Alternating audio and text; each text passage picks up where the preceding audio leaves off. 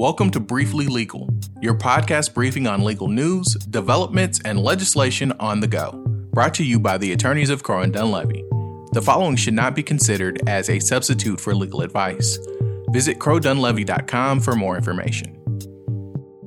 Welcome back, everyone. This is your host, Adam Childers, here with the podcast Briefly Legal, brought to you by the law firm of Crowe and Dunlevy. Well, I am glad to be talking to everybody again. It's another balmy summer, August sweltering day, but I am ensconced here in the crow's nest, uh, here in the studio, uh, with producer Tyler and, uh, I am really excited because I'm also joined by not only one of my colleagues uh, here at the firm, but also someone that I count as one of my very best friends in the world, one of my law school classmates uh, many, many moons ago. Uh, and that is none other than David Sullivan. David, say hello to everybody. Hey, everybody out there. Uh, it's great to be here with Adam. Uh, we've known each other a very long time. Very long time. And despite that, he still said okay to coming on the show with me. And the reason I've got David on the show today is that uh, we're going to be talking about something that is right within his bailiwick, and that is patents. Uh, you see, David is the chair of the intellectual property division, the section here at the law firm, uh, which is no small matter because that that makes it. Uh, he's it's one of the biggest uh, practice found, groups. Yeah, yeah. Uh, with uh, now double digit attorneys spread out, and I think we figured this out the only practice group that now has attorneys in each of our four locations, that being Oklahoma City, Tulsa, Dallas, and now our Houston office, which makes uh, David a pretty important person around here. Very important. Very, very yeah. important. Uh, but uh, yeah, he's so he chairs that uh, the department for us, and of course, uh, one of the things he does uh, routinely is works on patent registration as well as patent litigation, and that's gained him some notoriety within the all those you know, organizations that that rank us and tell us how we uh, how we're doing, including uh, probably the most prestigious of all those. That's uh, the Chambers rankings, where uh, David is listed as Band One, which is uh, top of the heap, and that's uh, the, you know that's something that's well deserved. And we're really excited to have you here today because we're going to talk about something. We're, we, I wanted to do a nuts and bolts show. You know, I want to talk about you know something. We're going to take it from the top and kind of break it down because when we think about uh, intellectual property, usually people either think about trademarks or they think about patents. And when they think about patents, usually you have a general idea. It's somebody's invented something and they want to, they want to have some rights in it. But beyond that, your, your average layperson doesn't know much more about it than that process. But talk about something that's pretty darn important to know about. Uh, you know, you want to make sure that if you uh, if you really come up with something lightning in a bottle, that you're to you know get some uh, get some revenue from that. So that's what we're going to talk about today is really the patent process. And so. I don't know any other better place to start than let's just start with what is a patent, David? Sure, sure. The term intellectual property generally refers to patents and trademarks and trade secrets, copyrights. Within that sort of umbrella term of intellectual property, the term patent refers to essentially a contract between an inventor and the federal government. And in exchange for the inventor disclosing his or her invention to the federal government, the federal government gives that inventor a limited monopoly, which allows the inventor to prevent other people from practicing the invention for a term of about 20 years. So that's interesting. It's really kind of a well, like you say, it's it's a contract with the government. You're you're essentially giving a benefit for the good of the populace, but they're putting some rules and regulations around it. In exchange for sharing your your brilliant idea with the rest of us and disclosing it in a public fashion so that we can build upon it. It's for the promotion of the sciences and arts.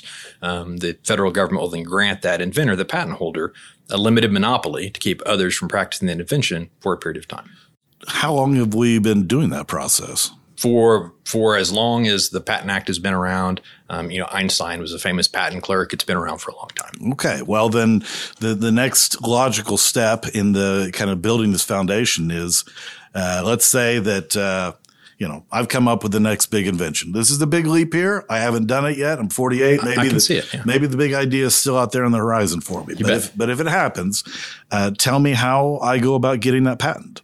Well, you start by filing a patent application. And a patent application typically includes um, a set of drawings. If your if your invention is a mechanical invention, you'll have some drawings. You'll have a written description that sort of explains to the reader how to make and use the invention. And then at the back of the, the patent application, we have these numbered paragraphs that we call claims. And those claims actually define the scope of the intellectual property that you're trying to protect with your patent application. Okay, so you say drawings. I'm I'm picturing in my mind the stick figures I might yeah, have. like a mousetrap, right? right, yeah, right. But but but in all seriousness, I'm sure some of them, maybe the more famous ones, even uh, may have started out on the back of a napkin. You bet. So and, and, that could actually work. We've seen, yeah, you bet, and and a lot of our inventors, um, you know, some of the the most brilliant inventors that we've worked with in the past, um, you sketch things out on the garage floor, or I've seen guys weld drawings on a, a piece of sheet metal.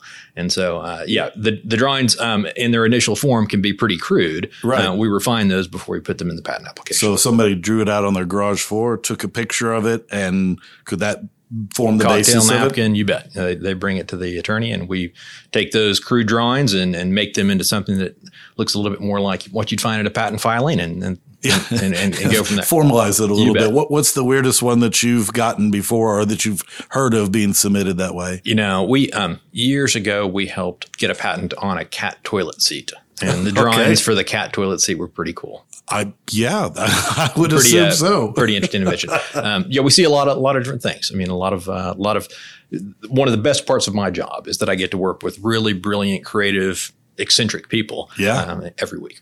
Wow, that that's amazing, and and I can attest to this because when David and I were in law school together, I I took intellectual property as a class, and and and I did pretty well in the class, and so I, I kind of strut my stuff and kind of told him maybe I wanted to be a, an IP attorney, and, and David, being the nice guy that he is, didn't immediately uh, you know take away my dreams. But after I'd been in your office long enough, and I'd seen equations on your you know dry erase board, and I don't know like fabricated uh, you know designs uh, laying around, I thought, oh, this takes a different kind of mind. So I, am sure yeah. kind of engineering background is is probably key. Well, it's it's important. Um, you don't have to be an engineer to be a patent attorney. I am. My background's in chemical engineering, but that's why I like it. It's a nice blend of of the science that I that I studied in undergrad and that I still enjoy, and and the law and the the battles and the arguments and, and the brief writing and all of that. It's, yeah. A, it's a good combination. Yeah, yeah, you kind of get to see all sides of it. You well, bet. so then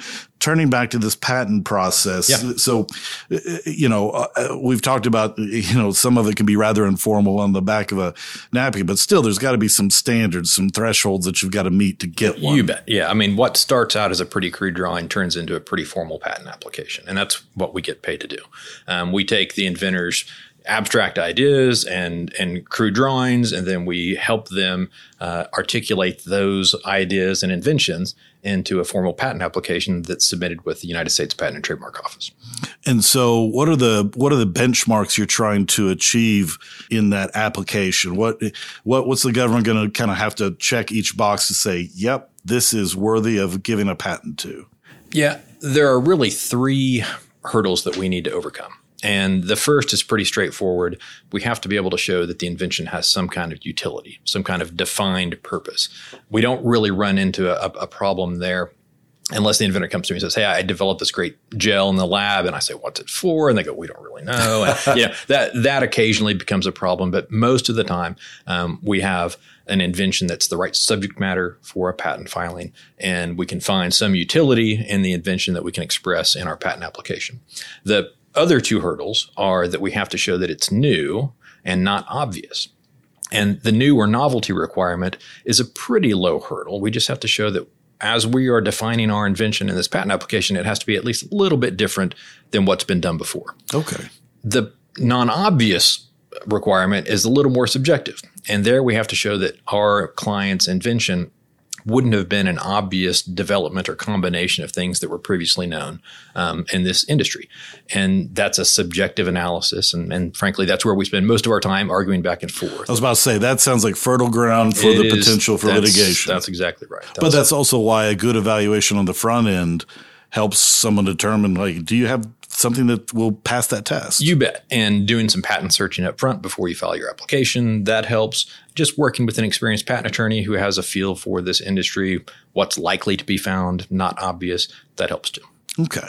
So uh, you you've got these three standards. You're you're. I'm sure there's times though that someone comes in and pitches the idea, and you have to tell them it's not novel or it's it is obvious. And but but if you can package it together and and get it right, then I guess you know the thing that a lot of would be inventors out there are thinking is. Yeah, but how much is this going to cost? Is is it prohibitive on the front end, or is there you know uh, is there an efficiency to it?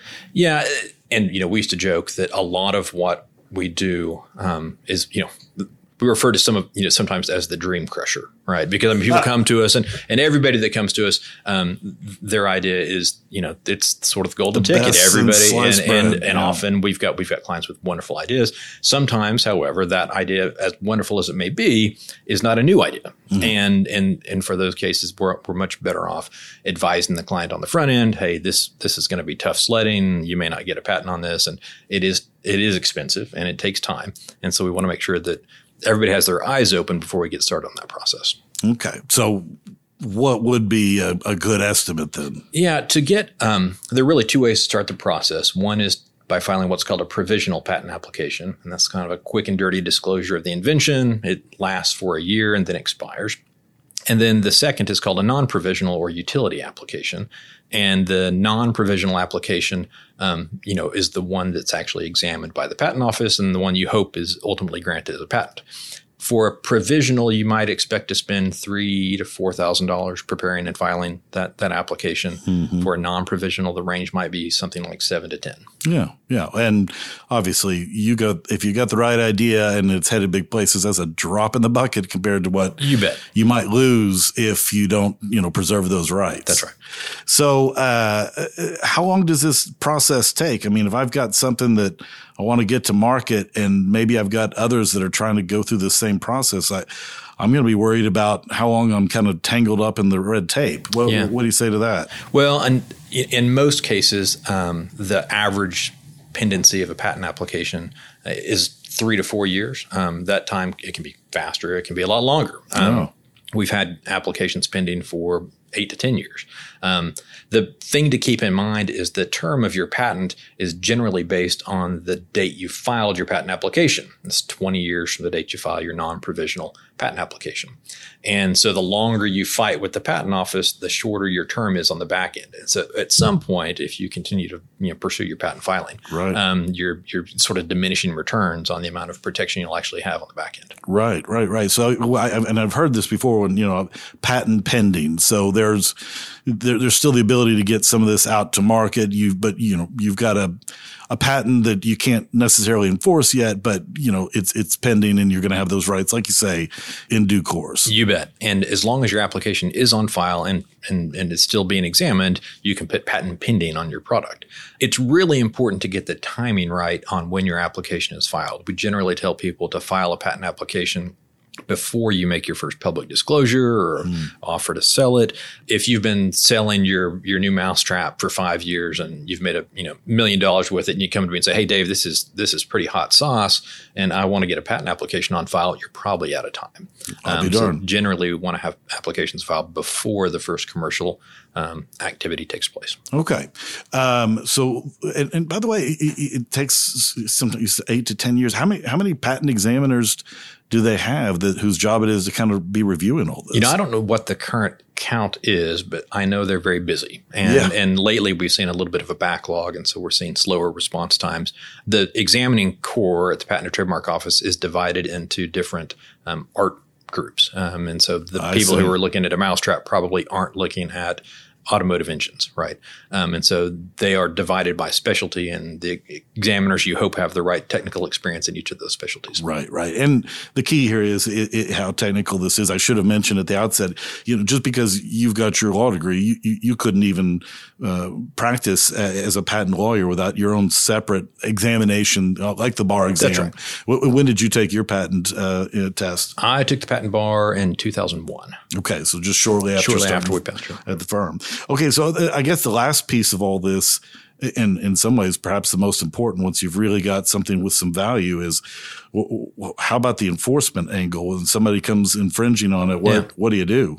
Well, um, if you find that somebody once you have a patent and you understand the scope of your patent as defined by the claims in your your patent, um, and you find that somebody is infringing your product or process, then you file a lawsuit. You mm-hmm. it's a federal lawsuit that is exclusively um, the federal subject matter, and uh, and so you find a lawyer and, and find the right venue and forum and, and file your patent infringement lawsuit. You say find the right venue and forum since it's a, a federal matter. It, I mean, obviously there's still, uh, you know, procedural issues related to, to where the different defendant and plaintiffs reside, but a lot of these get filed all, kind of all over the country, right? Yeah, there's been some forum shopping yeah. um, and some sort of famous um, cases where um, the Eastern District of Texas was very popular for a while um, for its sort of patent friendly um, docket out there.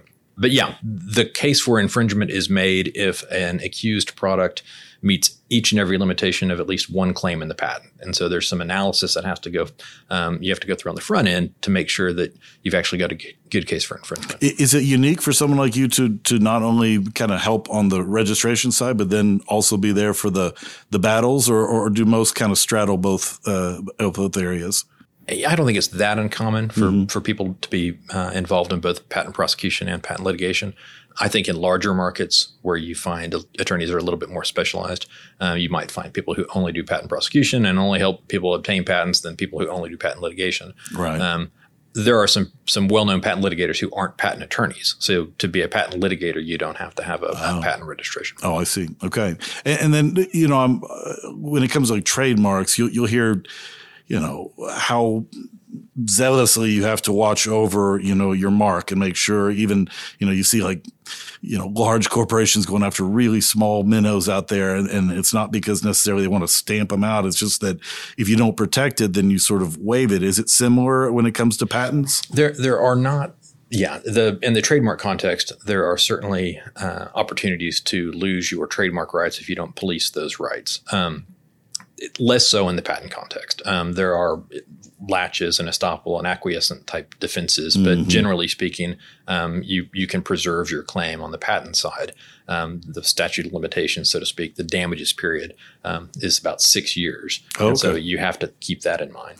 Yeah, and, and but most importantly, the damages are what really pushes this. If you've got a great product and somebody out there is you know got a doppelganger and is eating into your market, well, then it doesn't matter whether you want to protect or not. You need to. You, you know, right. that's your the you know that's your your source of revenue. So, well, it, it's a fascinating look at what is a you know a crucial part of the intellectual property practice. I I I, I think it's it's a nice window into kind of the process, and I'm glad you shared it with us today because you know our listeners out there, you know, who knows who the next uh, Einstein is that's uh, got that idea, but you know, if we don't help facilitate that flow of information so you know how to get it to market, uh, then you know that's something we could all lose out on. So you bet. I, I appreciate that that wisdom and insight. Now, David, you know you're you're you're a newbie to the show, which I am uh, means that we can't close our proceedings today without um, uh, you know playing uh, this game that I like to call "Get to Know uh, That Crow." Uh, and what we like to do is, uh, you know, we we like to kind of peel back the onion a little bit and showcase something about our guests that perhaps others might not necessarily have known. Now, this is a unique thing for me because how close we are and how well we know one another. I I'm not even going to ask you for it. I'm just going to bring sure. up uh, one of those things that I know that's unique about you, and that's uh, it's got to be clean. Uh, of right. course, of course. You know, uh, we, was, we, haven't uh, come up with our uh, Crow After Dark okay. podcast yet, but you know, keep waiting, loyal listeners. We might have that in store someday. But for the the tamer audience today, I just wanted to bring up the fact that I mean, you're, you're a Renaissance man. You're you're kind of a jack of all trades, and and and I know this about you. But something that you picked up and became, um, I know you're going to sandbag me on this, but you became quite proficient uh, is uh, swimming. Uh, talk to us about how you how and when you became a swimmer and what it's meant for you. Yeah, uh, well, that's proficient's about as as as as strong as I would go on that. But um, yeah, I got into swimming probably 15 years ago okay. uh, because the the knees and hips started to go out too much soccer and running as a, a younger person um, and so really got into swimming have really enjoyed it full body exercise nice sort of cathartic you know uh, meditative uh, exercise, and, and I've got you into it now. And I know, I, I, you know you're you're one of my, my my my best students. You know, I've been uh, hesitant, but I should just say it now. I, I often call uh, uh, Sully, as I like to call him, uh, Coach Sully, because I don't know. I guess I've probably been under your tutelage here for at least five years or so. Strong do, swimmer. Do a lot of swimming together, and you know that it's been a, a complete blast. And you are kind of a a natural uh, teacher. But but back to kind of your involvement in it, you you actually took it to like a master's level. Is that right? We we started a master's program um, and and got had a number of people on our team and competed events kind of around the, the area and had a lot of fun with it. It's it's a great program. U.S. Master Swimming is, is fantastic. Now, did you uh, you know where did you ever you know win any of your uh, like your levels? I'm proficient, okay. not uh, not not fast. Yeah, don't don't be confused. Hey, listen, no one's calling me a master, so I but I, I do appreciate uh, yeah exactly. I but I appreciate uh, all the, the the the coaching that you've done for me and and it really is it's uh, I, I I call you a Renaissance man with good good reason. You're uh, uh, you never cease to amaze me because you've always got something that you're picking up, and it must be the engineer in you that uh, you just you just like to learn how things work, and uh, it's it's fun to be around you for that reason. And uh, it's also why I know that you're um, so excellent at your craft here at the firm. So thanks for all that you do here at the firm, and thanks for spending some time with us here. You bet. Thanks for having me uh, on. on the podcast. So uh, that's a wrap for today's episode. Um, I did want to give a shout out to all the listeners out there to make sure sure that you knew that, um, you know, as we enter into this fall season, it's kind of seminar season and our, and our healthcare group, another one of our large practice groups here at the firm, they're going to be uh, having their annual seminar coming up on September 13th. That's going to be at the Embassy Suites Medical Center uh, here in downtown Oklahoma City. Uh, if you want more information about that, I recommend you go to Crowe and Dunlevy's website, go to our events page and look for more information on that. They always put on an excellent seminar and uh, uh, for those of you out there in the healthcare industry, it's a great time to, you know, uh, get your educational credits and, and see your good friends at Crowe and Dunlevy uh, that help out in that area, you know, on a daily basis. Um, also, remember to follow us on our favorite, uh, on your favorite podcast streaming platform. And if you like what you're hearing, and I know that you do, uh, be sure to give us a rating. it sure helps with our, our fragile egos. Tyler and I watch with bated breath each week to see as those uh, ratings come in, and they've been very positive so far, and that makes us feel pretty good about ourselves. So, um, also for our listeners who prefer watching uh, a taping of those episodes, well, guess what? You can now find Briefly Legal on our Crowe and Dunlevy YouTube channel. Make sure to subscribe to that channel if you like what you're seeing, and also don't forget to send us your ideas for future topics that you'd like us to cover. You can do that at Briefly Legal at crowedunlevy.com. And guess what? You might just hear that topic on a future episode. So that's a wrap for today. And until next time, just wishing that uh, all of you stay healthy out there, friends. And we look forward to spending time with you again next time here on Briefly Legal.